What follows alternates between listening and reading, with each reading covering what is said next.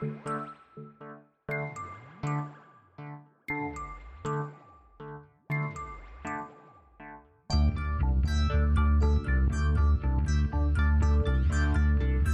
is Continuum Drag, a weekly podcast revisiting television sci fi, fantasy, and everything in between. This week, Kolchak the Night Stalker, episodes 9 and 10. The visions, the nightmares of a child are perhaps the most frightening and horrifying of any human animal can conjure. Some people who were in Chicago during the first stifling hot weeks of July would say that was so. If they were still alive. Welcome to Continuum Drag, the podcast headed into the sewers because some kid at school told us he saw the Ninja Turtles down there. I'm Luke, here with my co host Jordan. What's real, Jordan? You know, I had something that's real, but it reminds me. I remember being in school. I guess I was of that age when the Ninja Turtles got very popular, and teachers were very concerned that us kids were going to go into the sewers to look for Ninja Turtles. I don't know if any kid ever did it. If it was like one of those things like, you know, uh, Halloween, people putting razors in the chocolate sort of thing. Like everyone was worried about something that never really happened because I don't know any kid who went to the sewers, but teachers were very concerned. I do remember that as well. As I was watching this, that's what came into my mind. I'm like, oh, remember when everyone didn't want us to go in the sewers to find the Ninja Turtles? Can you even get into a sewer? I didn't live in New York. Why would the Ninja Turtles be there? All right. Well, this week we're back for more Kolchak, but we're also joined by a guest uh, who's going to provide us a little bit of the journalist's perspective on old Carl Kolchak here. We've got uh, an award winning newspaper writer and editor, along with one of the crew of the Skiffy and Fanty show. It's Trish. Trish, thanks for joining us. Hey, I'm so happy to be here. Well, welcome to the show. It's uh, going to be nice to get some some new perspectives on Carl. We've been doing this for now. What are we on the sixth or seventh episode? Something I don't like know how many episodes we've done. Yeah, four or five, I think. Oh, it's not that many. It just feels like a lot more. so, uh, you're a fan of Kolchak? Absolutely. I had heard about it for years and years. I didn't actually get to watch the show until a few years ago when it came in over one of the digital stations that sprung up soon after, you know, TV went div- digital. And so it would come on late at night on Saturdays after I had finished work. And, you know, the, the, uh, picture would jump in and out so i you know would not always catch all the dialogue or anything but uh, but it was fun um and so you know but i've heard about it for years and years and years and was happy to finally and now of course now that i can watch it on nbc.com i can hear all the dialogue and even do closed captions and stuff Truly, the best thing that happened was when I found out this was on NBC.com. Because before that, I was like scouring like very, very off-brand video sites trying to find the show. right so, this is what uh, Vincenzo. That's a typical editor, right? That's what you'd expect at a newspaper. This is this is exactly how a newspaper works. yeah and of course i you know i certainly identify with his problems of you know not wanting carl to publish wild theories without any evidence to back it up and you know worrying about libel and stuff So you're you're the Vincenzo at work then. i have been i'm a little uh, uh different role these days but I, I i well i mean i try not to yell at people like vincenzo so does but uh, To be fair, I think his exasperation is warranted, though. I mean, you know, he's just trying to get his put his uh his uh, little paper out, and every week Kolchak comes in and goes, "Demons." You're like, all right, just get your story done. right I will say I do think that's one of the fun parts about the Vincenzo character is he's never unjustified. Like, is there's never at any point where you're just like you're like he's being too harsh on Kolchak. You're just like, yeah, this poor man's just trying to run his business and it's not going well. he really gets Kolchak lets Kolchak get away with well, not murder, but uh, he, He, uh, murdered a lets him- vampire once, so well- he did let him get away with it one time. True, true. Uh, he lets him get away with a lot, though. I guess that's a good question.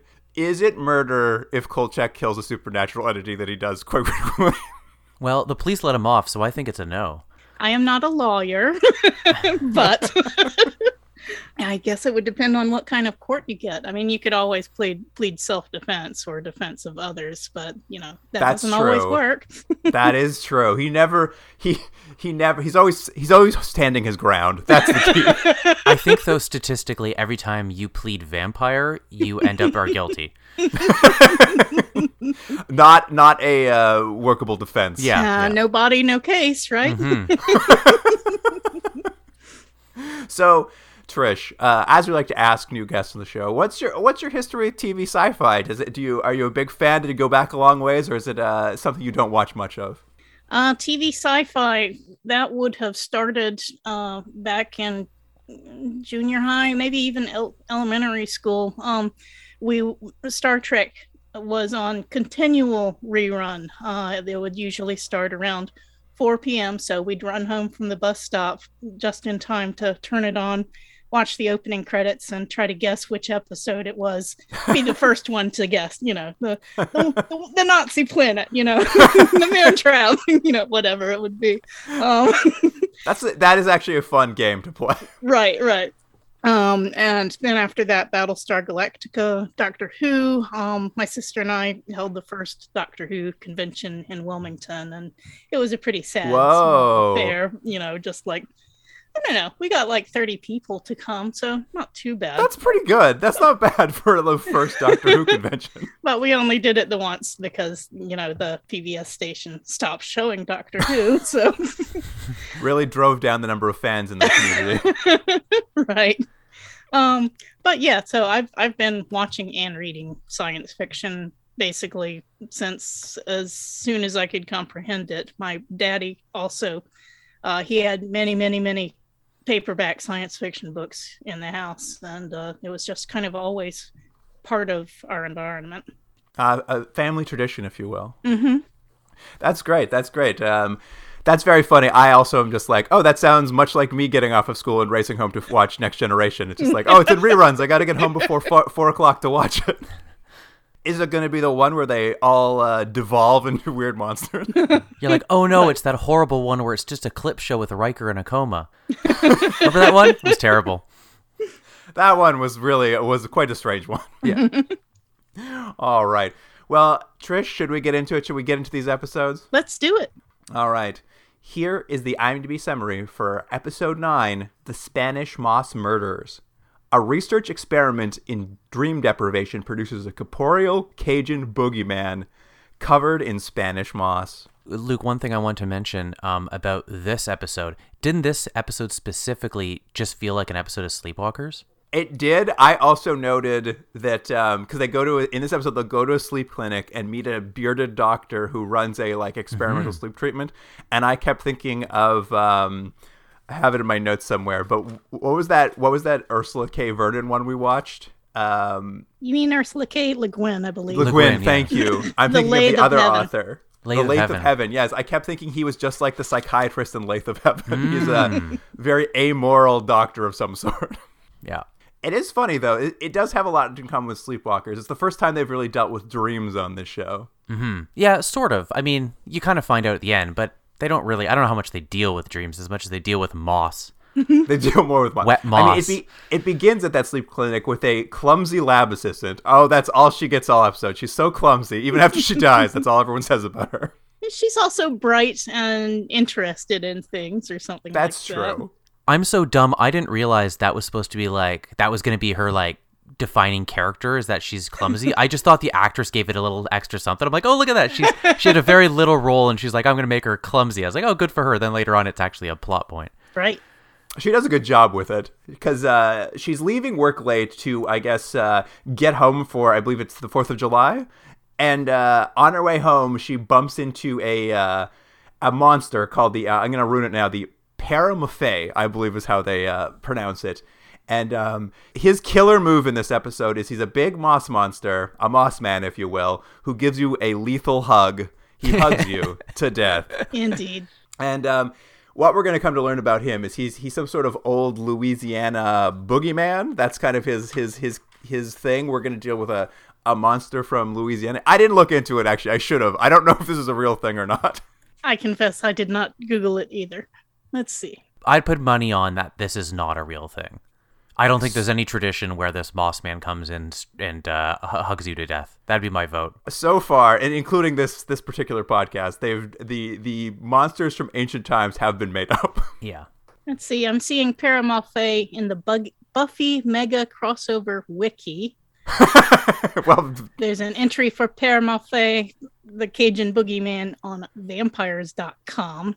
So Oh, it is maybe. at least, at least an urban legend, not just made up for this show. I'll tell you, if vampires.com has it, it has to be real. that's your homepage, right? Yeah. Père is French and uh, is uh, father in French, and Mal is bad, and Fay is something like fait accompli, something that is done, uh, a deed. So it's like daddy does bad or something. Da- Daddy does bad. Uh, that's a better name. They should have called it Daddy does does bad all episode. At any rate, after this poor lab assistant is killed, uh, the next day the police find a, a chef at a very chic French restaurant who has also been hugged to death and is covered in moss. And this is, of course, where Kolchak comes in because he's one of the first reporters at the scene of the crime. And we also meet who I think up to this point, I think we're what, eight, nine episodes in, Captain Joe Mad Dog Siska. He's my favorite of the police that we've met so far because they I just I think the the idea that what we're gonna learn in the episode is he's someone who is actually very congenial and very open and very easy to work with for Kolchak. And Kolchak seems very perturbed the whole time because they clearly have a history, as he does with all these characters we meet. But it's because this guy, he's being, being the opposite of what he normally is. And I just thought it was a really fun thing to have this guy just on the uh, the brink of exploding at all times because he's gone to therapy. Right, right. He's been in group therapy, uh, trying to learn to uh, be an "I'm okay, you're okay" kind of guy. But you can just see him throttling his his uh, anger that wants to erupt at every moment that he's interacting with Kolchak. It's it's really fun, and that is one of the things that I do love about this show is that uh, so many of the side characters are fleshed out in that way, um, not Mhm. just cardboard people moving around. Yeah, I felt that this was a nice touch because after seeing so many captains fight with him, the first thing we see of this guy is he comes in and when he when uh, uh, I think a patrol officer tries to turf turf uh, old Kolchak out, he says, "Hey, stop that! Every man has a right to earn a living." And I was just like, "Oh, who's this guy?" I'm like, what a what a what a nice thing to say about Kolchak. But yes, it is only that he's been getting therapy, and Kolchak's really going to push his buttons all episode, see if he can make him blow. At any rate, um, the police basically have found this dead man. There's some moss on him, and uh, they're wanting to get this wrapped up, as usual in Kolchak, pretty quickly. They they have a convenient suspect ready to pin the murders on. Some some sous chef who used to work there. It's actually, I would say, in in all the episodes we've seen, this is one where I actually don't blame the police so much because it the guy is he's a disgruntled employee who would threaten to kill the guy before. That is true. If I was a cop, I'd be like, I think this is a pretty open and shut case, everyone. That is true. Um, but you know, Kolchak, as always, he has his doubts about who killed that chef. So once again, he he cons his way through the police department, finds his way into, I guess. I thought I was a little disappointed. I thought he needs to get the autopsy on the dead chef, and I thought we were going to get Gordy the Ghoul again, who was in those first early episodes as like a corrupt sort of mortician, but he just ends up sneaking into another room, convincing a guy who guards the filing cabinet that his- Paco. Paco that um, some kids let the tire out or the air out of his tires, and then he like opens up a file and finds out that um, the police have noted that this is very similar death wise to a hit and run they saw recently, also containing the same moss that was found on the chef. So, you know, Kolchak gets a couple clues he can sort of follow for the episode. I mean, it's just it's a fast scene, right? Because it does. If you think about it, it doesn't really make that much sense how he's able to connect these two things just by grabbing random files. But it's just it's just a fast scene to get us where we need to get for Kolchak, right? And I thought it was okay. It's I'm fine with any time they kind of uh, expand the world. So it's like, oh, he's got a couple avenues at the police department he can get information. I was like, ah, sure, why not? No, it's it was nice and streamlined. It kept the it kept the episode rolling because using these clues, he's able to a go to the botanical gardens where he's able to learn that the moss on the guy is a. Uh, he knows the Latin name, but he has he learns the layman's name, Spanish moss, and discovers that it could never grow in Chicago's cold climate. So, ooh, mystery number one. Yes, I have a lot of familiarity with Spanish moss, and I can talk about that a little bit if you want. Oh yeah, tell us about Spanish moss. I don't know anything about it. I live in cold Canada. There's none here. so it's it's a very uh it's it's like a mass of threads uh together it's it's um what do you call so so probably you think of moss as just something that grows by a river on a stone or something like that. exactly. Right? That's what I think of moss okay. is. Spanish moss grows mainly in trees. It hangs down from the from the branches and stuff. It can be kind of a lacy fall down from a tree. Um, it's gray, uh, or at least I mostly see it's gray. It's it's certainly gray when it's dried, but actually, you northerners, if you visit, you'd be tempted to touch it, but don't because it often contains chiggers, which are little biting insects, Oh, sort of like ticks. okay. This is good advice because I truly would just touch it. Uh, and I, It's tempting I, to touch. It looks nice to touch, and I've actually seen it used in floral arrangements. But beware.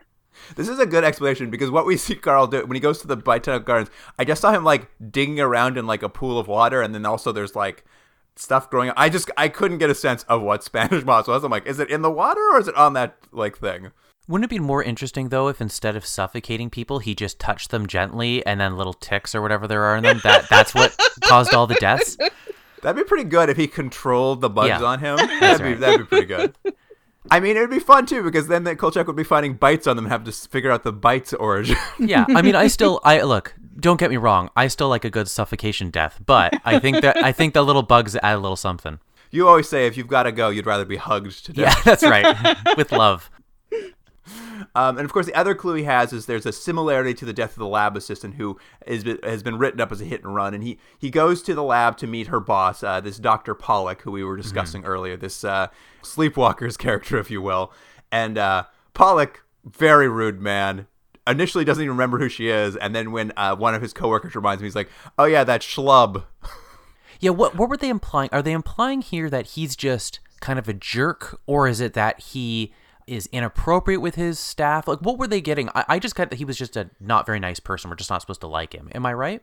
Um, I saw him touch the still living female lab assistant on the shoulder, on you know, pat her on the back as he went by, and she uh, kind of glared.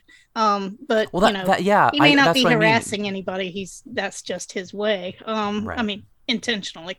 Um, yeah, I thought you know maybe he's just face blind and he does, didn't remember the name. but oh yeah, the one who died because she's clumsy. She was always so clumsy. Um, Yeah. he is, I think he's supposed to be is like somewhere between like the genius who doesn't notice other people and a jerk. Because I, like you said, that that other lab that other lab assistant there, I believe at some point he asks her for something and he's like he calls her my pet, and I'm just like, hey, you can't do that at the office. Yeah, I was very amused when um, Kolchak was trying to run a s- run a scam on Dr. Pollock, and he said, "What do you think I am? Some woolly-headed, absent-minded professor?" I, uh, you know, the police were just here. I know you're trying to investigate this murder, not write a series about my sleep clinic. I do like the Kolchak. Like probably seventy five percent of the time, any scam he tries to run immediately like falls apart. Like he just like no one believes him. Yeah, it is a it is a good little trait they've had because I think it was not this episode, but one of our previous where like he has a whole thing. Um, he's pretending to be someone to get into this jewelry store, and they're just like, "We don't buy it," and he's like, "Oh." Anyways, I'm Kolchak. Like it's just there's this funny thing. He's just he's sort of maybe it's not the right way to say it, not bumbling his way forward, but he has this momentum that regardless of how things go, he just keeps going. He Yeah, works yeah. the angles. He's got a million tactics to try, and he just, Right. you know, goes through his list until something works, and he gets more information. That's a good. De- that's a good uh, description of it. That's because that's definitely what he's doing. I mean, and at the sleep clinic, all he really learns is that like the doctor's like, no, I think she died in a car accident. She was extremely clumsy. It makes sense to me. So he, he's a little bit dead ended here. But as this case is kind of getting cold, he gets a call from I guess he's got an he's got an orderly sort of uh, on his payroll, like a guy he pays for information at a hospital. And like I gives him a call and says that there was another person brought in dead with a similar crushing wounds, and that it was a Cajun street musician who uh, who had died in a in a basement trying to smoke a joint. And so Kolchak decides he needs to uh, go down and check out the crime scene. And this is one time where his uh, impersonations work. He pretends to be a health inspector for some reason. Well, it's it sort of works because the guy's sort of like, "L- let me see your see your ID, and he sort of flashes it real quick. He goes, the ID, anyway, and he just kind of keeps going with it. And the guy's like, I think part of it is the guy just doesn't really care so much. He's like a maintenance person or someone who's just there to clean up this issue. So he, I don't think he he has too much invested in in uh, the credentials. No, not really. But uh, it's where Kolchak's able to piece together there's moss at the crime scene here and some dirty water. So he's just like, I better learn more about this dead musician. And he heads down to, I guess, where the, the hippie street musicians hang out in Chicago. I guess that's what the idea is here. It sounded like, you know, Kolchak thought, you know, now that I think about it, there's musicians on every street corner, and suddenly, poof, there they were. Although we've never seen them in any, any other Kolchak episode. the viewers at home know they know everywhere they go. They can't get away from these hippie street musicians. But we get to meet another great character, Pepe LaRue or Morris Shapiro, depending on who he's talking to, I suppose. yes, this this is a, another man who lives amongst the street performers. He's a bit older than I guess most of the other ones, and but he he was hang he's hung out with this dead musician, and he's able to explain a lot about what's going on. Although I do like that reveal. Like he starts with a French accent, and then he drops and says, "I'm Maury from Brooklyn. I just do this for the money." Yeah. Maury was a great little character actor because I just I couldn't get a sense of what he did exactly, and he, his explanation was like, "I came here in '38 to join the mob, but I was too short." And I'm just like, "What?" I loved how he just came out with that. um, but essentially, what Maury's able to tell him is just uh, apparently the dead musician was from Louisiana, and there's quite a few apparently Louisiana musicians kicking around. We we see one very briefly at the top of the scene as he hops in a cab to leave, and then he talks starts talking about it's like, "Oh yeah, there was another musician from Louisiana." Who disappeared two months ago after the dead man and him got in a fight over a girl. So maybe it was him trying to get back over this fight with the girl. This is like this whole like reveal about this, and even to the point that Pepe Pepe slash Maury is just like, and they keep talking about this Père Malfait. They love to talk about this boogeyman. They're always threatening each other with him. It's a real like childhood, I guess, trauma they have. And as Pepe's kind of walking around with Kolchak, of course, the Père Malfait just like snatches him from right next to Kolchak, and Kolchak does not immediately notice. Yeah. He's a very sneaky little Père Malfait. That was a little different from the other deaths, just that quick snatch, because usually they are menaced and see a reflection or something at first and start to get scared, and then they die. But here it was just whoop. Whoop! I know. I was. I was also like, this. This monster is sneakier than most of the ones in Kolchak.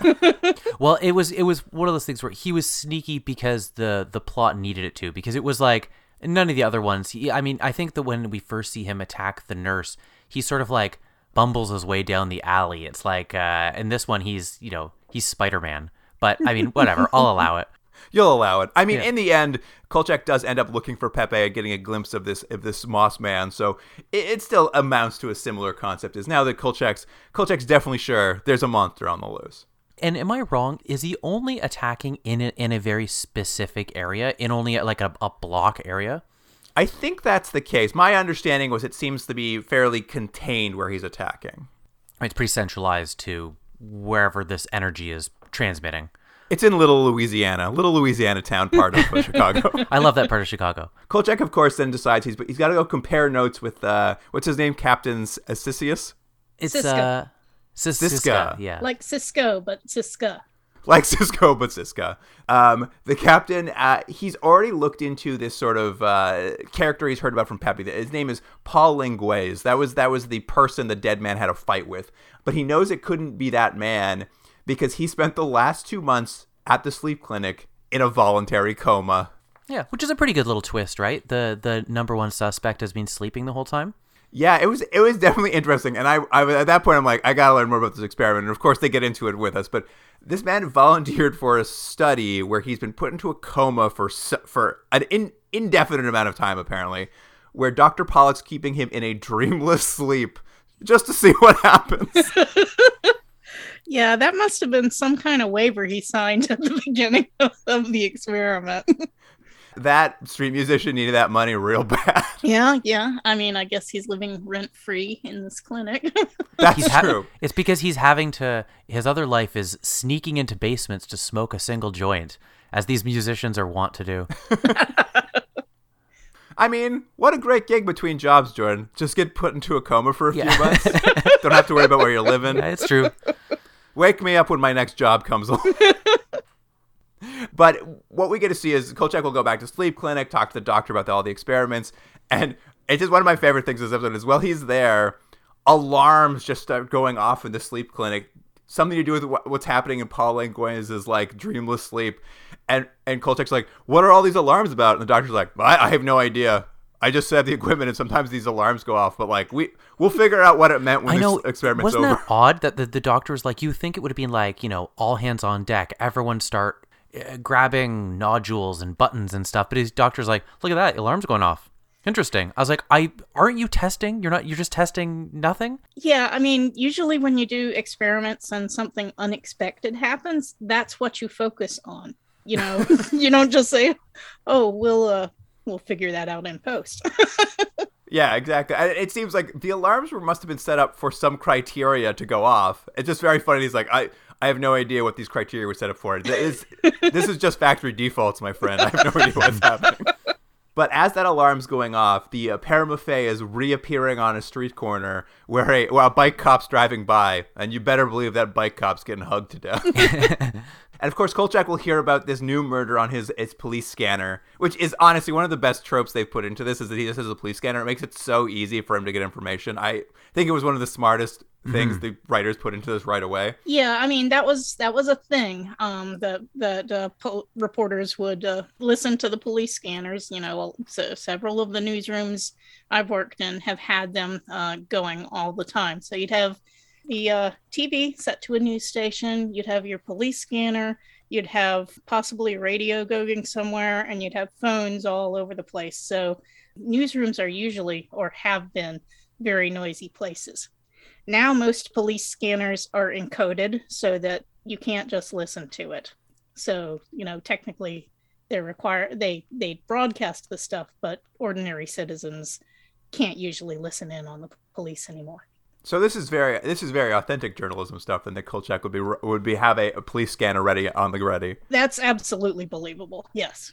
Unrelated. I remember being a kid. And remember, you used to have those like little walkie-talkie things. And I remember tuning it to a signal and, and getting on to a police. Uh, I don't know if there was police by, and I thought it was so cool. And then my brother told me it was illegal and I was going to get arrested. And I was so scared. I remember I took the walkies and I hid them under the bed because I thought no one will find them now. No one will know what I've done. This horrible crime I've done. No, under the bed is a safe zone. Mm-hmm. You were like a real mobster. You were like, I I know. know he's under the bed.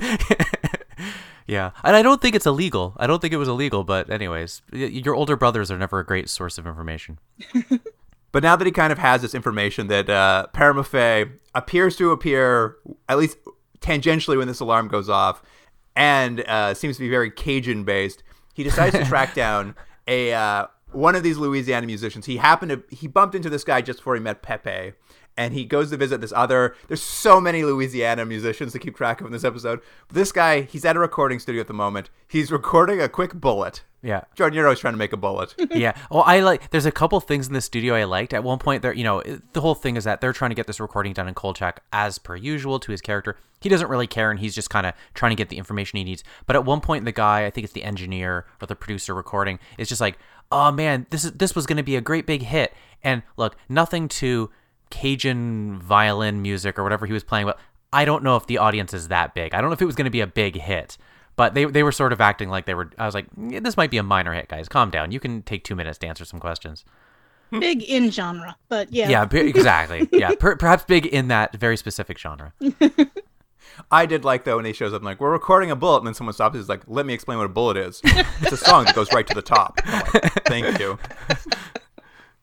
But the big point of this whole scene is that this this musician's going to explain what the Paramouffet is, which is a Spanish moss, moss monster that they're constantly threatening with his kids, and he's also able to explain that the only thing that can kill one is a stake of bayou gum tree wood uh, stabbing the Paramouffet. So I like I'm just like, all right, here we go. You know what I loved about that though? They're like his one weakness is having a stick jammed right through him, and I thought, uh, coincidentally, that's also my weakness. That also kills me. You'd be surprised what a lot of creatures a stake through the heart would kill. yeah, That I mean, maybe Kolchak should just work as his default. Any monster he faces, if I jam something through his heart, and see if that works. yeah. He j- jam it through their heart and then take a flash with his camera. Those seem to be the two things that stop most of the monsters in this show. that's true. That camera flash is becoming very handy. Mm-hmm. Anyway, it's back to the sleep clinic now, where uh, Kolchak shows up, and uh, our captain Siska, he's he's hanging out there too because basically he's put together the same information. He's just like everything points to this man in a coma, and he's there trying to convince the doctor to wake him up. And I think at this point, Siska has his therapy has stopped working. I think at this point in the episode. Yes, I believe Kolchak has completely undone all his good work. Yeah. Yes, a year and a half of therapy down the drain, says Siska. He's got a great hat though. I remember that. I remember that the, he had a he, he looked uh, he looked real good. He had a good mustache too. I liked him all over. Yeah, I did too. Um, and and Kolchak's able to point out he he, he gets all the EK, uh, I guess the EEG readings that have been going through this this coma man. He's like, look, every time an alarm goes off, somebody dies. This has to be this has to be the solution here. So the doctor finally acquiesces. He injects the coma man with a double dose of methamphetamine, which I was like, that's a lot of methamphetamine. and of course, it doesn't work. It won't wake him up. And uh, Kolchak's just like, you see, we've got to get some gumwood. We got to get ready. The permafay's coming. And then I guess the idea is somewhere in this man's subconscious, because he's he's apparently bringing this monster out of his mind as he sleeps, because the dreamless sleep is causing this. The monster is able to hear Kolchak, and as he hears Kolchak threaten its life, this man in a coma just dies. All vital signs go out. The man is dead. And what I kind of like though is when he died, basically Kolchak and the police are like, "Well, case over. He's dead." And and they all just go back to their lives, which I thought was a nice turn where they're like, "Oh, they're I mean, I guess you would. You'd be like, "Oh, I guess this mystery is concluded." But when Kolchak goes back to the office to sort of, I guess, unpack, there's water leaking from the roof. Vincenzo's there, a little drunk. He's celebrating his successful speech at the press club. Right, which, was is like a subplot of the episode. weird Right. subplot where he has to give a speech to the press club. And uh, Kolchak goes to his desk and is talking to a janitor about this like water leak and like, uh, it's never the building's gonna take forever to fix it. And Kolchak opens his desk drawer and it's just full of moss. Which was weird because, uh, I mean, I know we've seen like bits of Moss in the murders, but like, are we supposed to think that it's so sloppy and he's just like falling apart that it just like leaves it everywhere? So, so this guy was like, I know where Kolchak works. He took the elevator, he got to the building, went through his stuff, lost a finger or two in the drawer, and then was like, well, I'll, I'll leave, and he and he took off. I, I think that's a hundred percent. Or something that Père Malfait came by, went through all of his desk drawers. well, everyone was out at the press club dinner. Yeah, But it just basically leads to a scene where Kolchak's like, I've got to kill this Moss man. He's out to get me. And like, just raves and rants in front of uh, Vincenzo's friends. And Vincenzo's like, he's working too hard. Reporters, what can you do?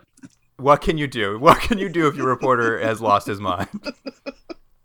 and of course, this is just puts Kolchak on like tilt. He breaks back into that botanical garden, steals a branch off a gum tree, and then heads to. I mean, I guess, I guess I was trying to figure out like because he knows it can't survive in the cold climate.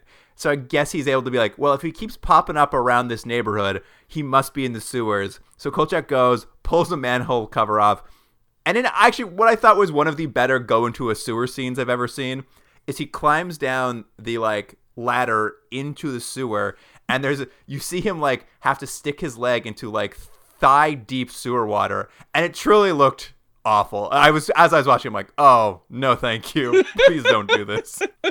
Yeah. Yeah. Configures and I watched this together, and we were discussing things that might possibly make us go down into a sewer, such as lost child or maybe a huge treasure that we were sure we would find.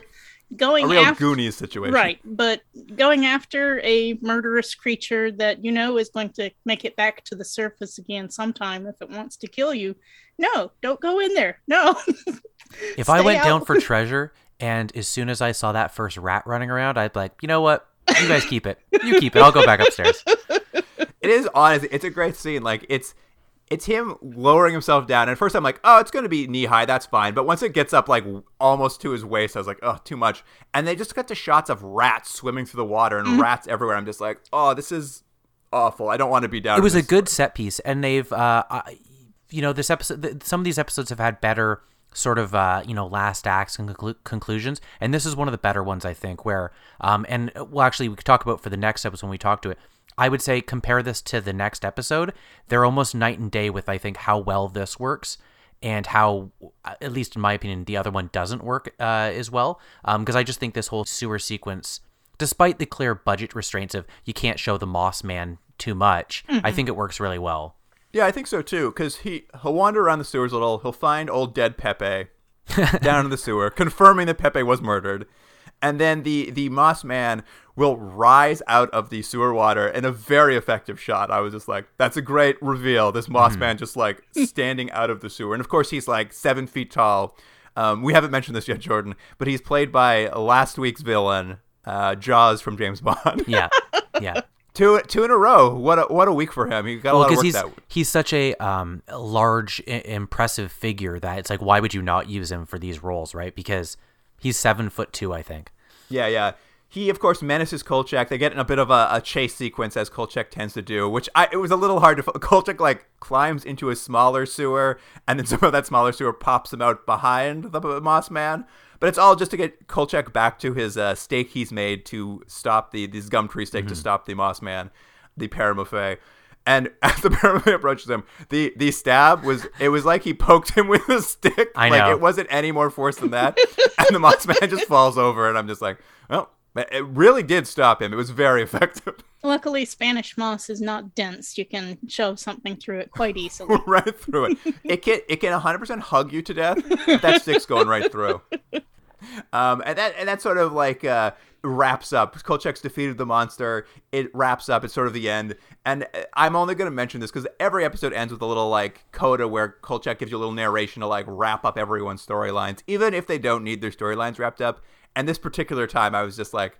I I don't know why I need to know this information, but the uh, he's, he lets me know that the doctor at the sleep clinic ended up going to work at his family shoe business, and I was like, okay. I know it's you know what it's this weird thing that's shown. It's we mentioned it before that they um when they introduce people usually at the beginning of the episodes where it's just some unfortunate person who's going to get murdered that's going to set off the chain of events for the episode and they give a ton of information. You know there'll be a mobster and we'll find out when they joined the mob and what their specialty was and all this and they sort of do it at the end of the episode too. It's like it's that funny thing you're like oh he went off to go make uh, shoes. They specialized in flats. You're like uh, okay thanks.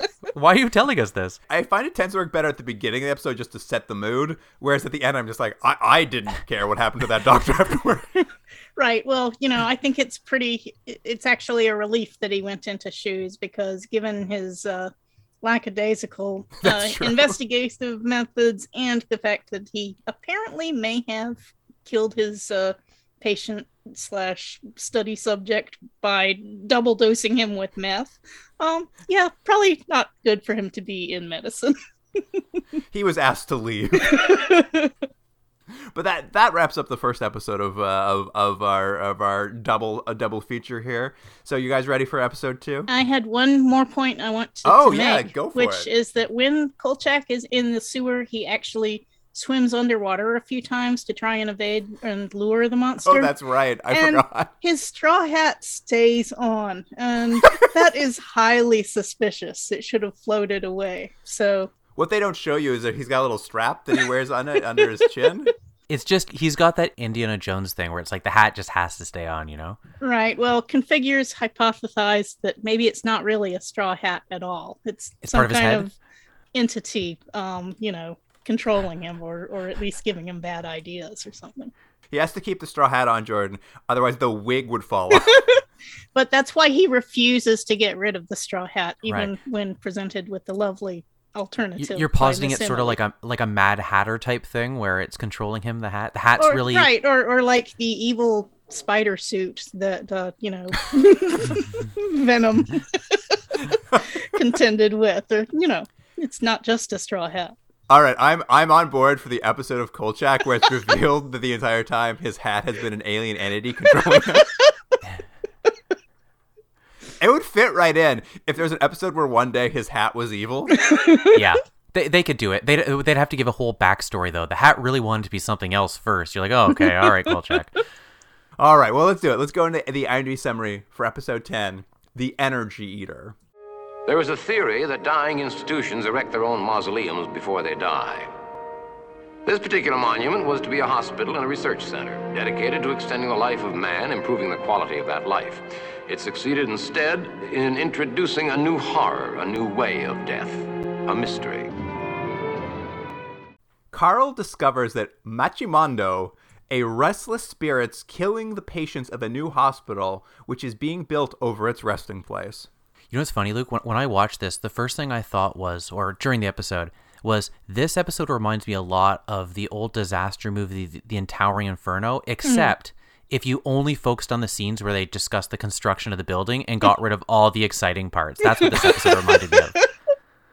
I mean, I think this is this is where you and I differ. I love when they talk about all the construction. Oh, do they? Oh, every time they were just like, oh, concrete. I was like, guys, this is TV. I don't care about the concrete. This is very funny because yeah, this episode starts with the Kolchak attending a uh, hospital dedication, and I felt this was the most like investigative journalisy this that Kolchak's ever been because while he's at this dedication, we see him in the lobby, and in the basement there's an employee like working with this uh, like high voltage breaker and then suddenly he's electrocuted and all the walls start shaking and like cracking and breaking and and back in the lobby the lights are flickering and Kolchak's like, this is weird. This hospital just opened. It shouldn't have this many technical difficulties, should it? And of course, the men who are giving the dedication are just like, well, we were giving a tour, but we've decided to take the basement off of the tour. So immediately Kolchak's like, well, I'm going right to the basement. That's where I'm headed. Yes. Good instincts. Yeah, exactly. And in the basement, he just like he sees the walls are all cracked. There's this janitor like sweeping up debris, and uh, Kolchak, uh, my, my favorite character, Kolchak goes up to me. He's like, "Hey, what happened down here?" And this, where's the, where's the quote? The janitor looks at me. He's like, "I don't know. I'm just a broom pusher." I'm just like, great. I love this janitor character. And basically, Kolchak immediately is just like, listen, there's no way a new building should have its basement covered in cracks. Like there's a crack running down the floor. He's just like, this is some shoddy construction, and I'm gonna break this wide open. And I felt this episode more than any was about him trying to investigate just like city corruption more than anything. Or just negligence. just yeah, just negligence maybe. But Kolchak is now gonna work on this story, and we get a we get a fun we get a fun scene which you didn't get last episode, where you go back to the office. He's supposed to be writing about this hospital dedication. Vincenzo comes out and he's just like, "What is this story you've written? Why like?" I, I know that loved that scene this. so much. it's Why don't you describe it for us? okay. So Vincenzo says, "Hey, uh, where'd you come up with this angle on the hospital? You don't usually write about stuff like this. Two pages on the lack of geriatric facilities." and Kolchak and Emily both look guilty, and it turns out, you know, it's obvious that Kolchak didn't want to write the story and handed it off to Emily, who was delighted to get a chance to grind her own axe by writing about the geriatric issues. Miss Emily is the uh, crossword lady, by the way, for those not uh, who don't have a script. Um, uh, but yeah, she's absolutely delighted to get a chance to write about what she cares about, and Kolchak was happy to not have to write a story. So it worked out great for them, but Vincenzo is not happy. I love this relationship with Miss Emily and Kolchak. It's my one of my favorite parts of the like developed later in this series is just like he's just handing off work to her. She's happy to write a real story, and then she's like, "It's great." When Vincenzo starts like asking why they're doing, it, she's just like she gets so mad. She's very passionate about Yes. this issue, and she won't she won't hear about it. and Kolchak has to just lie it through his teeth the whole time. He's like, "Ah." uh, I guess I, I'm really I wanted to do it for Mrs. Emily. That's why I wrote it. And it is funny. We mentioned it before. This show, almost every time they go back to the office, I know they're sort of like little comedic breaks or breaths from what's happening for the rest of the show, but they always work. Like they're almost always highlighted scenes. And it's surprising to me that now, after 10 episodes, there hasn't been an episode. And I would love, I'm hoping in future episodes, where one of these characters goes out with, uh, with Kolchak because it's like they have such great like why not him and emily going out they have such a great uh, rapport and the characters are so fun together that would be a fun episode but i i, I have a feeling it's not going to be what this show ever does but i think it's kind of a shame that they don't use these characters more than they do right. They did have the intern. Um, oh, what was her name? marmelstein Yes, yes. They did have that early on, but sadly he ditched her and uh, we Immediately. saw- Yes, yeah. yeah he puts her in a trunk that was it that was her uh, t- team up It is something I wonder about, and I'm, it, it's hard to put my mind where this is in the history of television. But there's rarely a very strong B plot in any of these. Um, so I wonder if that's part of the problem. Because right after this little sequence, then Col- then Vincenzo tries to insane a Kolchak like a mob hit story, and Kolchak does his usual like reverse psychology where he tricks Vincenzo basically into like taking the story himself because it's like prove that he's still got what it takes to be a good reporter. Yeah, he uses the old whitewash this fence for me and show me how it's done Yeah. trick. Um, another. But as I was watching it, and it was like not the most, not the thing I was most disappointed about in this episode. I'm disappointed about many things in this episode, but uh, I was sad because when he's when Vince was like, "All right, I will write it. I'm gonna write this story," and I at that moment, since we were dealing with like potentially shoddy building construction, I was really hoping there was gonna be like a B plot where Vincenzo looking into the mob was gonna cross over with whatever's happening at this hospital. Yes, I would have loved. But- I was uh, at least hoping for him to actually get a good story out of it and show that Kolchak was wrong to just say, "Oh, we, we can't get a story out of some gangland killing." I know, and it was such a sad bit because you basically they'll never. This is just like a one gag scene or like a couple gag scene, but like they'll never come back to any of it. I was a little. I was just like, there was an opportunity to have Vincenzo do a story that crossed paths with like a mob building a hospital that then happened to be supernatural. Like, and I was just a little sad. I'm like, it would have been a great time to like bring Vincenzo and Kolchak into a into a story together. But I think you're right. I think what it really is is it's just more indicative of a time period in TV. Not that it's bad. It's just the style of of mm-hmm. TV at the time. We've seen, you know, it reminds me of Galactica 1980 or Gemini Man or any of these shows in this time period where it's like if they have a main character, the main character goes does the plot, and you only ever go back for a little bit of information that we might need at back at the office or whatever. They they only really want to focus on one major A plot, and that's just kind of the style of TV, for better or worse. yeah, a plot only. No, no, or very minor B plot. Yeah. Um, anyway, uh, Kolchak ends up calling an architectural engineer who owes him a favor, and the two of them uh, sneak into the basement of the hospital, which is. I'm just going to briefly mention this because it comes up a few times, but like Kolchak keeps having to sneak into this hospital, and we get like, I, there, as it begins, it's like the first time he like wears a stethoscope and like pretends like fakes being a doctor to get past security, and then another time he'll come and he'll just like grab a bunch of bedpans and a white lab coat and like carry those around to sneak in. And another time he'll like follow us follow a doctor into a room like but he keeps having to go back to this hospital and eventually they just like stop showing how he sneaks into the hospital. I think they're like, "All right, you've seen it 3 times. You know he's just to like this time he like puts a funny hat on and they let him in. Yeah. this time he dresses as Patch Adams and gets in."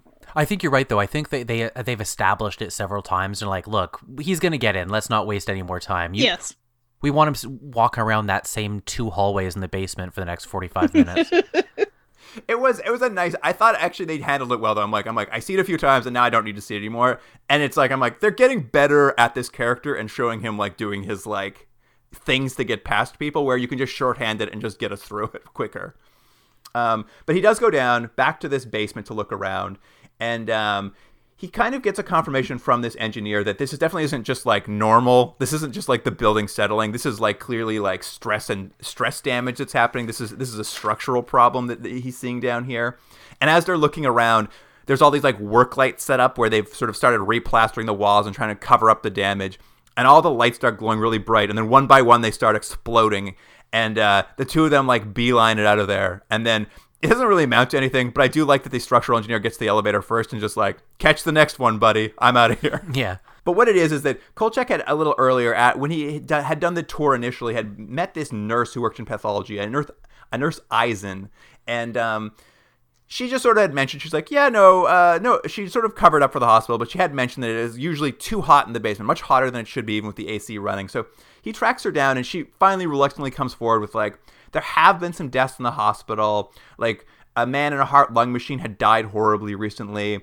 And it just seems like people who have been using electrical op- electrically operated equipment seem to die frequently in this hospital. So Kolchak is like he's getting the sense something something's not right down here.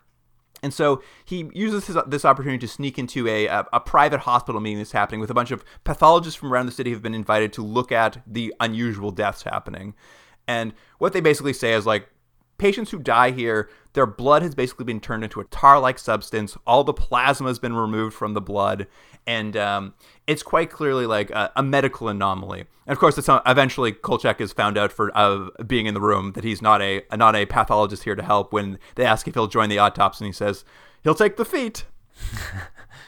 Which I, I imagine what he, what he's saying is he'll carry the feet of the body, right? Yeah, I think that was the gag, yeah. Um, so he gets turfed out, of course, and um, Well, he did. He gets information. I think it's from either the doctors or this nurse that he says. And I correct me if I'm wrong. He's like, there was like it was like a line that went by really fast. They're like, like it was indigenously built. Was that how they kind of just got there? Like someone just dropped a line. I, you're right. This is where we are in this. Is that at the very beginning of the episode when he's talking about the dedication, there were only two, there were a few deaths that was being built, but you know where they weren't letting that ruin the celebrations. And there's two deaths where there was there's an indigenous team of workers who I guess do high steel and, and, and skyscraper right, that's buildings. what it was. Yeah. Two of them had died during the construction, but no one was talking about that basically. But since he's sort of finding out there's a lot of odd deaths, he's like, I better go talk to this group of people and just see because they quit the job. They're like, we're not working on this anymore after those two deaths. So he tracks down this high steel team, and this is, I mean, this is going back to Bad Medicine. They kind of are retreading territory where it's like, what if it was a crazy indigenous legend? But we only cast white people, and it's, uh, they're like, "Whoa, this is great! Let's do that again." We loved it so much the last time. I'll give them this. I I don't particularly like the character of who we're going to mean Jim Elkhorn, I believe his name is, but he's at least interesting because I think he's he's sort of he's like uh, uh, I guess what a foreman I guess you would call him a structural engineer or something like that. I think he's a foreman. Um, but he's also a, like a womanizer. Is is that what like it's just this odd character trait that he's always dealing with women? Yeah, he's he's a real. When we meet him, he's like I guess in charge of this group of indigenous workers because he's like quote unquote their medicine man, which he will say later is just like a hereditary title. But he is like a real blue collar woman, uh, like he's a ladies man. He's a blue collar ladies man who just like he's got a master's degree, but like it he could never get as much money as he does like running these like high steel jobs. So he's kind of just settled into this job and he's kind of like living his best life and it's it's where I'm so torn. This episode is like I'm like, this is so this this character, this, the one indigenous character they wrote, is so much better written than the la- than Bad Medicine, where Oh, that was I'd all agree, just yeah. like stereotypes Right. and like everyone's been like spray tanned and are just wearing wigs. Whereas this guy's just like feels like a real character who just does a job and like his. I actually really liked him. I thought he was like actually very charismatic and stuff. It is just unfortunate that like. I mean, obviously, there's no indigenous writers on this, but also they're just like, oh, well, we'll just find a nice, a nice, a nice burly white guy to play him, and it's just like, ah, this is so hard to watch in 2022. but yes, this J- this Jim Elk Elkhorn, he explains that uh, basically, yes, we worked that job, yes, we quit, and Kolchak really is pestering him for information. He finally is just like, he doesn't really want to talk to, he doesn't really want to talk to the press, but he's just like, listen, I'll tell you what happened. They were killed by Machimondo. And then he kind of slams the door to his office, and, and Kolchak's got a new lead to follow. It's just like, what's a Machimondo? Is it is Macho Manito? Macho Manito. Macho Manito, thank you. I have it written down, and I can't remember how they pronounce it. Macho Manito, thank you. Which again, I will assume, and I know I probably should have done my research. I'm going to assume this is not uh, Not real. a- a- no, has any uh, you know semblance of reality in, in indigenous cultures. I did Google this one, and uh, it, uh, it only brought me back to the Kolchak wiki. So I think this one is uh, this one is uh, completely Right. fictional. It's it doesn't it doesn't show up in vampires.com. not this one, not this one. Um, and of course, around this time, another another patient is killed at the hospital. In this is, I don't know how you felt about this scene, but it was pretty grim and kind of sad. The Is- person in the bed.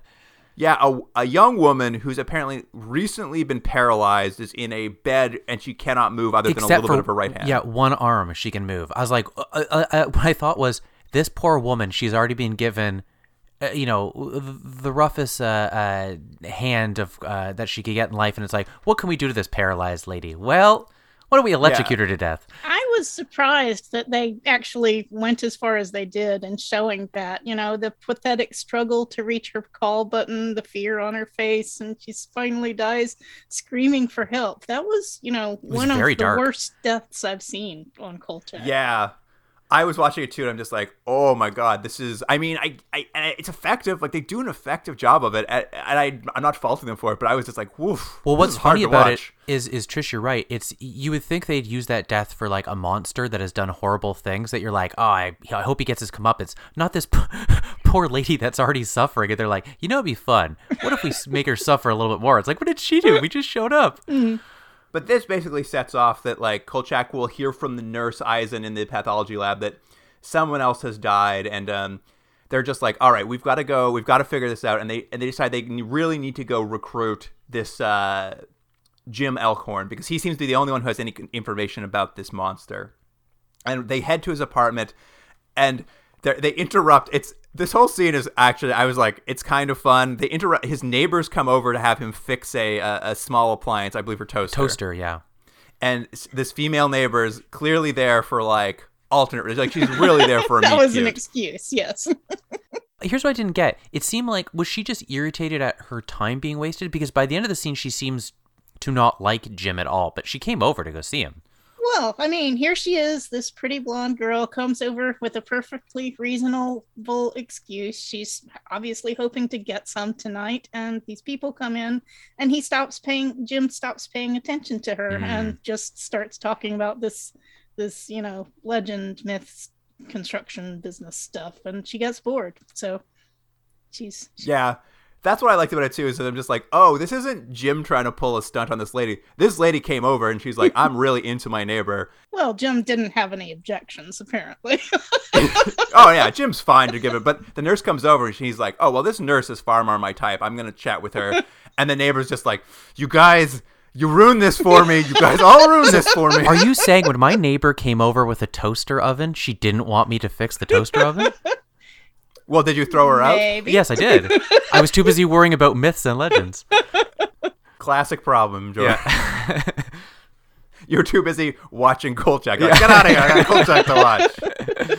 but basically, this scene is mostly about them learning more about the uh, the uh, how do you pronounce it again? Macho Manito. It's a, Macho- ba- a- some sort of bear god.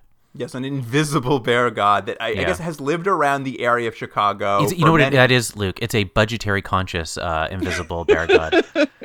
Absolutely, it's like when that alien came. Mm-hmm.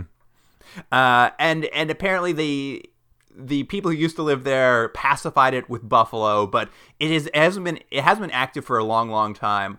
But they theorize it's because at some point over many, many years, the the Lake Michigan has shifted and basically put uh, the natural habitat of the uh, Machamondo, whatever you pronounce it, underwater. Hence, it hasn't been active. But the hospital was built. They reclaimed the they reclaimed the land that the lake was on, built a hospital on it, and so this must have reawoken this monster. Basically. Don't you think there was a bit of a turn they missed here, though? The idea that people have taken uh, some land and have just built a large structure on it, and the uh, the repercussions of said actions. I, I I know we've seen that before in, in things, you know, uh, poltergeist or whatever sort of uh, stories there have been. But I think they missed a turn. They kind of hint at a little bit in this, but it's like there's something I think more that they could have done with this in terms of having them take land that wasn't theirs and the repercussions of such. You mean like the Indian burial ground trope? I kind of liked Yeah. that they did not do that. Oh, here. did you? Oh, see, I kind of wanted more of it. Yeah, I mean, I, I, yeah, I think you're right. I think the le- the less indigenous stuff they do, the better. but I do see the idea of just like how do you do something about like mankind scarring the land? Like, uh, yeah, they definitely wanted to t- toy with it, but didn't want it. They were just like, it's we got a lot of work to do. We got a lot of monster to plot to get through. So it really is very subtly hinted at, if at all. But the three of them head back to the hospital. Oh, pardon me. The three of them decide somehow that this this monster is an energy eater, which is why it's eating plasma. Because as we all know, plasma is the human body's energy. Mm-hmm. Yeah, they say they go plasma is protein and protein is energy and like energy and they, they go on. I'm like, oh, I guess that's answered all my questions as to this invisible bear. That makes all sense. also, I believe that I believe they describe how it eats as it it just breathes in energy, and when it breathes out, it also breathes the energy out. That's why it's causing so much damage because it's just mm-hmm. like energy in, energy out. Didn't it feel a little bit like they hadn't quite figured everything out by the time they went to camera? I, I yeah, I think this was a loose monster that they had an idea for, but uh, they were like, "Don't worry about the details. It's more that we're going to see the cool wall cracking downstairs." That's Yeah, exactly. But they head back to the hospital so that uh, Jim Elkhorn can look around and maybe help. And it's at this point they get back to the lobby, and, and Jim tries to set a date with uh, the nurse, and she kind of like walks away. I guess she's going to go back to work, and so we lose track of her. And Kolchak and Jim go downstairs. Kolchak, I mean, I guess authentically, but also annoyingly, badgers Jim into doing a traditional dance downstairs, which I was just like, Yeah. no, Kolchak, don't. but but I like that. I like that Jim is just like, eh, okay, I guess I can give the slightest effort. It is it is Jim, and this is kind of why it's a shame. I mean, it's 2022. I'm saying this, but like the character's not so badly written as an indigenous. Like he's just like, I can't believe you're gonna make me do this, white man. Like I think he actually says that at some point. He's just like, Ugh. Yeah. he's so exasperated. But all that it does is it it pisses off Machamondo. The basement starts shaking. Everything starts cracking. There's an explosion in the pathology lab. The X-ray machine has exploded, and uh, Kolchak and Jim go in there, and Kolchak can be a real ghoul because they're like standing over a man's dead body, and there's just like X-ray plates everywhere. And Kolchak's just like, grab as many of these X-ray plates as you can carry. Yeah. they steal all these X-ray plates, and what I I mean, an interesting choice for sure. The camera, Kolchak and Jim never see this, but the camera floats down to the ground and reveals behind part of the explosion that they didn't see. Nurse Eisen has been killed, and she's out of the episode. Yeah, wasn't that odd? I think it was like a hey, remember this character we've seen for a bunch of scenes? We just have to add this in so you know why we're not seeing her again. But I was like, again, this is like the second time. Like, why are we killing these poor women? That had nothing to do with anything. I did not even realize that was Nurse Eisen on the floor. I thought it was just a random nurse. Yeah, it was. I think it's to raise the stakes, but they never since. Kolchak and Jim never find out or mourn her in the future. It is just like such a strange oh man, exit for her. that's sad. I think they just took some shellac like they're doing to the walls and they just put it over top of her and they're like, uh, no one will notice. just bury her in the walls. We'll Yeah. be fine. Um, and of course, they take these X-rays and they head back and they start like, I don't know quite how they figure this out. We don't see it, but basically they're looking at the X-rays and Kolchak realizes if you line them all up, they're probably going to make, I guess, what is a picture of this invisible monster. Yeah, I didn't understand. I, like, it's it's a cool visual. It looks thing to do. very cool. Yeah, like and and the actual like them taping it together, I, I thought it was good, but I was like, but this doesn't make any sense. Like in terms of like how it actually took the picture. I mean, I guess it's just it looks cool to tape all the X-rays together. And they kind of want it's this thing. It's like I guess the thing they couldn't do with the alien is that you never got a chance to see what the monster looked like. And this time they were trying to remedy that by being like, if you take a photo with things outside of our light spectrum, you might get a photo. And like it is kind of crazy. It's it's it's borderline Lovecraftian what they show you. It's like kind of what looks like an eye in the midst of swirling mist, and you're like, this is what this monster looks like, and it does look terrible. Mm-hmm. Mm-hmm.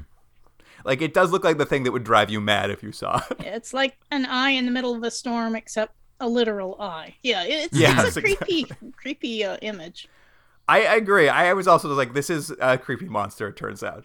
Um, they go back. These two, the, the Jim and Kolchak team continues for a little bit longer, where they go back and do a little bit more research into the matcha. Uh, say it again, Jordan. Matcha Manito. Ah, Matcha Manito. it's a great name. Um, and they basically are looking into like the history of it. And one of my favorite parts is it seems like Jim does most of the work. Uh, Yeah. But Jim's just like, listen, I've been finding reports of like dating back to Neanderthals of it being drawn on caves in the area. At which point I was just like, are there Neanderthal cavemen in Chicago? Is, does that make sense? Yeah, in the exact Uh, in the excuse exact me, area. Neanderthals come from the Neanderthal area of France. yeah. It it all was maybe a little questionable. They're just trying to race through this idea that like this monster like probably predates humanity kind of thing. They're really trying to like set it up as like a very ancient evil. And they also notice in the process that all in all the reports dating back for like hundreds of years, there only seem to be attacks during the summer. He's very it's the monster's very dormant during the winter. It's this a is where the bear thing. Yeah, this is where the bear thing comes from. It hibernates. And essentially, they're just like, oh, that makes sense. If it was underwater before in the cold like Michigan water, that's why now that it's living in the hospital basement, it's a little warmer. It, it's it's back, which I thought was bold of them. They they gather the hospital brass and the men who built the hospital, and they explain everything to them. They're like, here's what's going on, everybody, and you know they're reluctant to accept it. This these hospital brass, but well, while they're there getting the explanation, they get a call that something's happening in the basement. They go downstairs and they just see uh they see the monster at work. It's in a room. It's just busting that door down, and they're like, ah, well, definitely a monster down here. Yeah, I like that. It's is one of those things where whether they entirely believe it, they know there's a problem, so they're like, "Well, we got to solve it regardless of whether it's a smoke bear demon or anything. So let's just take care of it." Uh, liquid nitrogen, anyone? yeah, well, it is amazing because like they see it and they immediately like, a evacuate the hospital. B, they put out a press release explaining that the hospital has weak foundations, so they have to like do something about it. Like they they immediately are like A, solving the problem and B, covering up the problem. They don't Mhm. waste any time. Yeah, but they did not actually lie in the press release I, uh, they that they gave out. I listened to the wording, and you know, they just said, you know, the foundation we're having trouble with the foundations, which is true. They just did not explain the actual problem. And I also I loved that they, you know, spitefully and pettily said, "Okay, release this to the major news services." implying but not to the INS. And so Kolchak, of course, is so hugely indignant about that. And for some reason, he goes and yells at uh, Jim Elkhorn about it um, instead of to Vincenzo. But I guess they had to advance the plot. But Vincenzo would have yelled at him because, you know, how did you. Why did you go to this press conference and convince these people instead of writing a story about it and putting it in the newspaper? it is a nice scene because I think you're right. It's very Kolchak in character. It's not so much that they're like covering it up. He's indignant that they wouldn't send it to his paper because it's too small. Right. Yeah. And then you're right because he does yell at Jim Elkhorn about it, and what's kind of fun is Will Jim Hoxton's like, "All right, well, I'm off this case then. If you're gonna yell at me, I'm out of this episode. Goodbye." And that's the last we see of him. He's like, "I'm not gonna get yelled at by you." Right, right. Yeah, he actually uses the line, "What do you mean, we, white man?" Which, given his delivery, I really felt that was a wink and a nod, not lazy writing. Fair enough. Fair enough. I, there does seem to be. I feel like the writer cared more about what he was writing about than the previous one. Uh, I, I will give this episode that, even though they're you know still very cringy in this in this year of Oh, yeah. uh, 2022. But Here is a point, though. At this point in the episode, it's almost essentially done because we find out the building's essentially going to take care of things and cool it down and, and stuff. And you almost think, like, okay, that's how we've defeated this villain. But they add this sort of like button of like, Kolchak's like, well, I still want to get a picture of it. And I remember I was thinking, like, is this necessary? Does Kolchak, would he really need this photo? He's had plenty But- of chances to take photos of the cracks in the base. yeah, basement. like it. it I- I, just kind of thought it was an odd end because I, I guess they couldn't have the usual thing where he can't take a piece of stick and stab it through the entity, so he has to do something. But it seemed a weird motivation uh, for me, anyways, that he just wanted a photo. Well, it seems like the last few episodes have all started with him looking banged up in some way, talking Mhm. into a tape report recorder, and he hadn't really gotten banged up yet, so I guess they had to. Right, right. Yeah, I think that is the case. Is I think they've reached a natural climax, and they, I think they try to use this press release not being released to him and the insult of it as his motivation for it. But yeah, it's such an odd thing. As he basically takes two cameras, puts infrared in one and ultraviolet film in the other. Forty dollars worth. Yeah, Forty dollars expensive worth. film. I do I do love they they throw around prices a lot. Like he he bribes people with ten dollars, and I'm constantly trying to like run the math in my head. I'm like, what, what would is that worth today? today? Right, forty dollars of film has to be worth at least uh, two hundred dollars now, right? Yeah, right. For Vincenzo to be that mad, absolutely. um, but he's yeah. The idea is he's going to sneak back in and at least get a photo of the of this monster before it disappears forever. I guess is the thought because he gets back to the hospital. The hospital is basically piping liquid nitrogen into the basement to refreeze the monster. They really listen to everything Kolchak had to say. They truly like are taking all of his advice. I was very impressed. Yeah, if you're going at it from a structural engineer point, pumping liquid nitrogen into a basement with cracks all over it is definitely not the way to heal this basement. But what if you have an ancient bear god? well, then it's the only way. Yeah. So Kolchak sneaks into the basement and like he finds like a crack with electricity sparking out of it. Where I guess you were supposed to understand that that's if there's electricity, there's the monster standing Yeah, right it's there. it's present. Yeah. so he starts taking photos. Liquid nitrogen starts pouring in. Macho Man, uh, say his name again. I can never do it. Macho Manito. Macho Manito. He he's getting all riled up from this liquid nitrogen, and um, Kolchak like gets his photos and he starts making his way out of the basement. And then because of the so cold and liquid nitrogen, I guess probably oxygen loss, he collapses in the liquid nitrogen. I think what it is, the liquid nitrogen fog has uh, spread all over the basement, so we can't really see the basements, the cracks in the basement anymore. Hmm. So I guess his foot caught in one of the cracks and can't get Oh, out. you're probably right. I also was kind of confused. I'm That's like, actually is he- configures di- theory. did he just see like like a really handsome man and fainted? That's what it was like. Wasn't sure. And then we we hard cut, and it's Kolchak waking up in a ho- different hospital. I have who found him before he died down there. That's my biggest question. Someone must have gotten to him really quick because otherwise he should have asphyxiated. Uh, uh, the the liquid nitrogen breathing that in should have suffocated him. Well, luckily for you, he only has frostbite. Some very minor frostbite. What we missed was the was the scene where it was revealed that uh, Macho Manito was actually a benevolent bear god and like picked him up and carried him to safety. Wow, that's a stretch. Um, but yes, Vincenzo's there saying, "Hey, we we saved you were saved just barely from the basement of this hospital." He's like, "FYI, most of your film was ruined by the cold." But we developed a couple photos, and on, of course, one of the photos is that same swirling mist and eye. He he got his photo. To what end? Who's to say? He got it, so his pride is intact at least.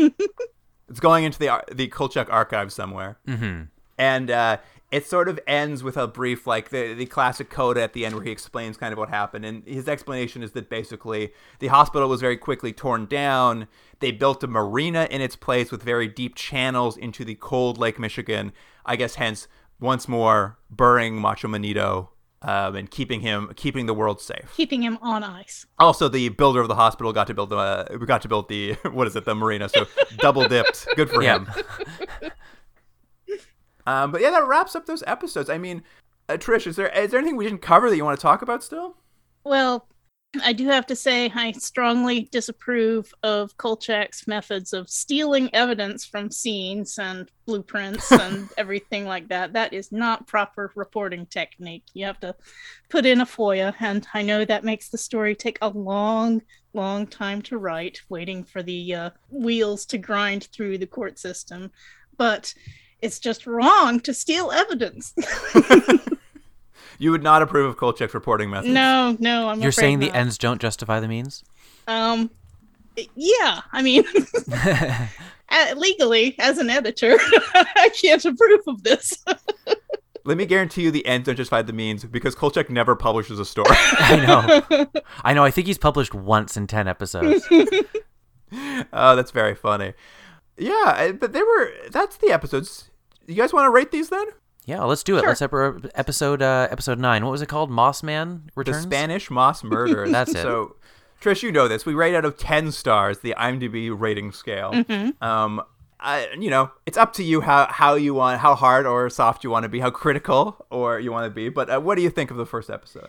well, first of all, I think you have to rate this story on its own merits. I'm not going to compare it to The Expanse or anything in modern TV that has arcs and character development and stuff like that. It's I think that's fair. it's it's a um fairly lighthearted for horror episodic uh, uh TV show. So I was pretty pleased with both of these episodes, although you know an- annoyed with a few elements in each. Um, and really, uh, the Spanish Moss mur- Murders had a lot of interesting points. The, the you know the the monster didn't make me roll my eyes too much. Um, uh, the really the sleep therapy stuff made me roll my eyes more than the uh, monster did. Um, you know, I don't know that I would want to rewatch it anytime soon at all, but I enjoyed it.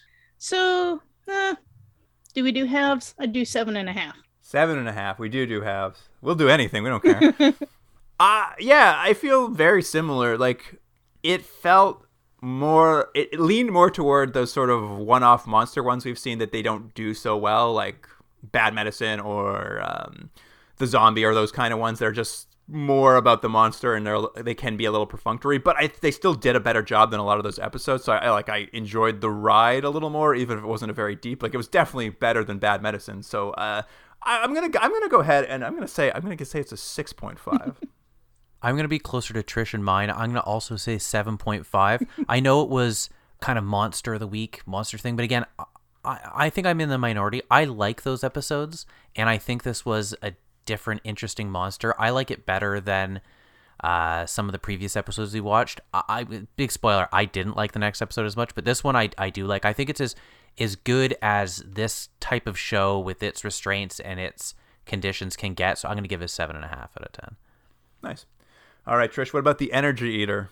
Okay, this one is a bit more problematic. Um, uh, just, just a tad.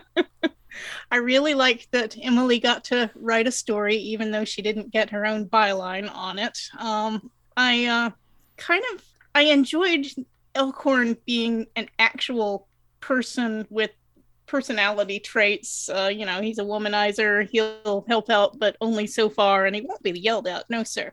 But so yeah, I I um uh I'll give it a six. Great. Yeah, I, I agree. I am I'm on board with you too. Like, uh, it's I think it's a fun-ish episode. Like, I kind of like the monster. I know Jordan, you don't like these invisible monsters. I actually tend. I'm finding that I really like it's, it. It's not that I don't like the invisible monster. I don't particularly like the way this one was done. I I Mm. think the other ones were better. I think of the I think three invisible entities, this is my least favorite. Fair enough. I, I this one tickled me similarly to the alien, though not as well. Like I do agree, it's not maybe as cohesive, but it eh, at least was a, a more interesting monster than some of the other ones. So I was kind of into it. Again, some super problematic stuff in this episode for sure. it's like it's just like so it makes it a real mixed bag. Yeah. Great scenes at the office though with with Vincenzo and and Miss Emily. So I, I am a little torn on this one. I think I'm gonna go five point five. Mm-hmm.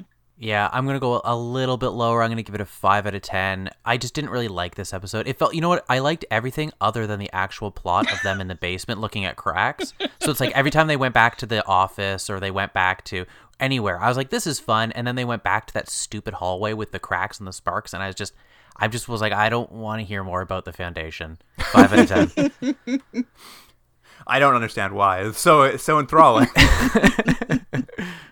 Rebar.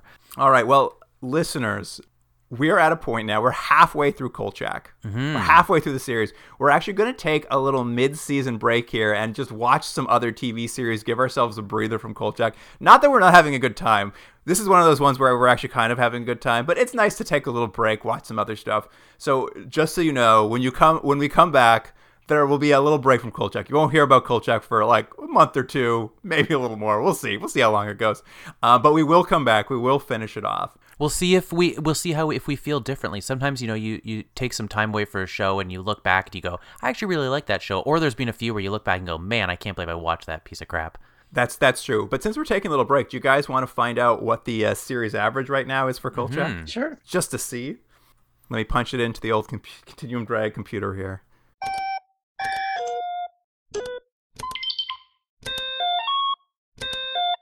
All right. Are you both ready for this? Ready? Mm-hmm. The series average currently at the halfway mark for Kolchak the Night Stalker is 6.22. You know what? That's that's not bad. Fairly respectable.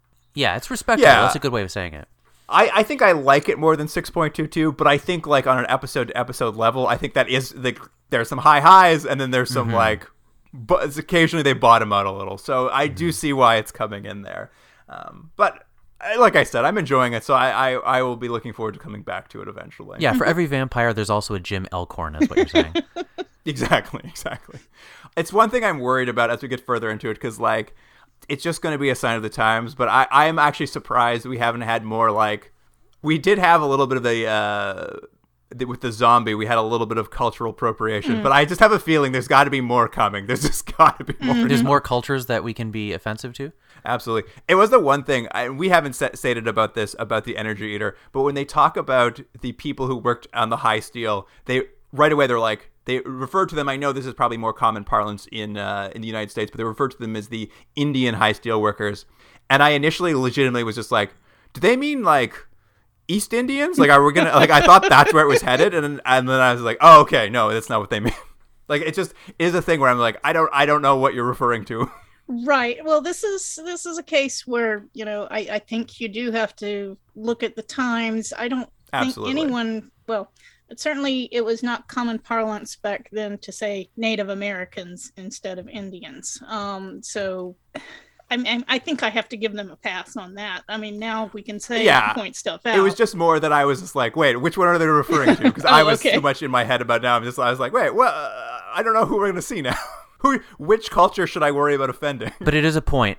There are some things we watch, and it's not to forgive certain things, but you do realize that, you know, a show that is now 50 years old almost, eh, you know, yes, there's going to be some things that are acceptable then that are not acceptable now. That's true. I will say I was much much happier with uh, Jim Elkhorn than I was with the entire plot of Bad Medicine. yeah. Oh, I'd agree. It is cer- it is certainly you could you could see a lot more a writer with a lot more nuance and like willingness to like be like well let's write a real character everybody made for a better episode for sure.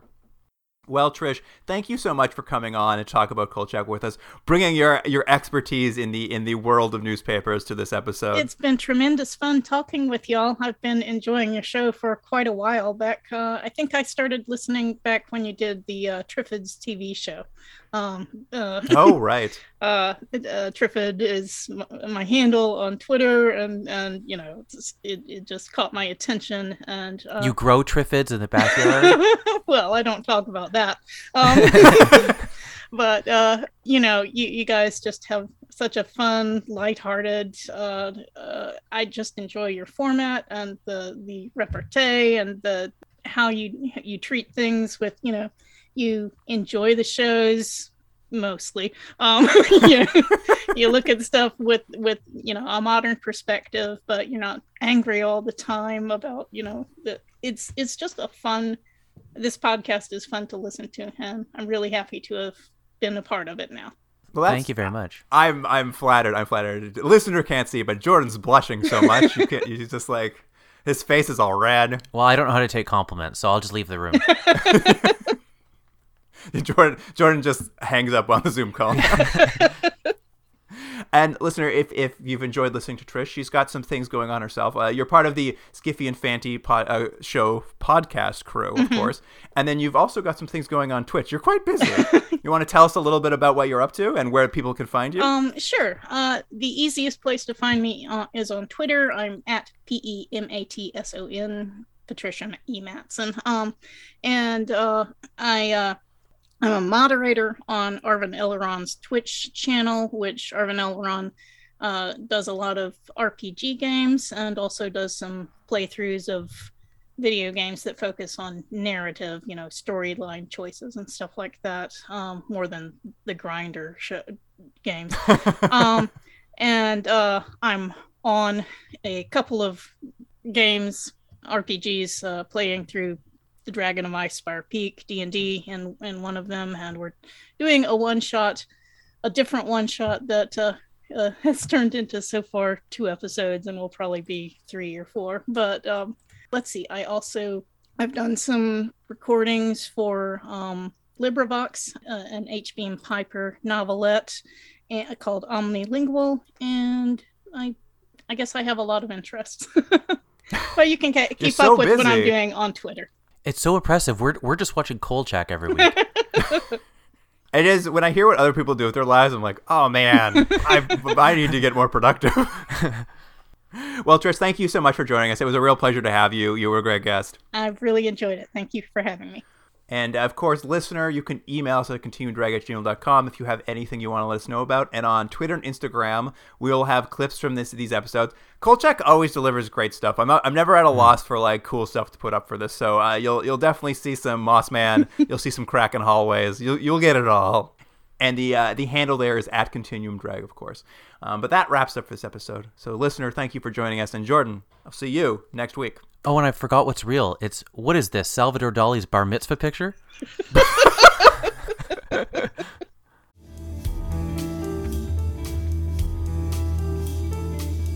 Continuum Drag is recorded in Toronto, Ontario.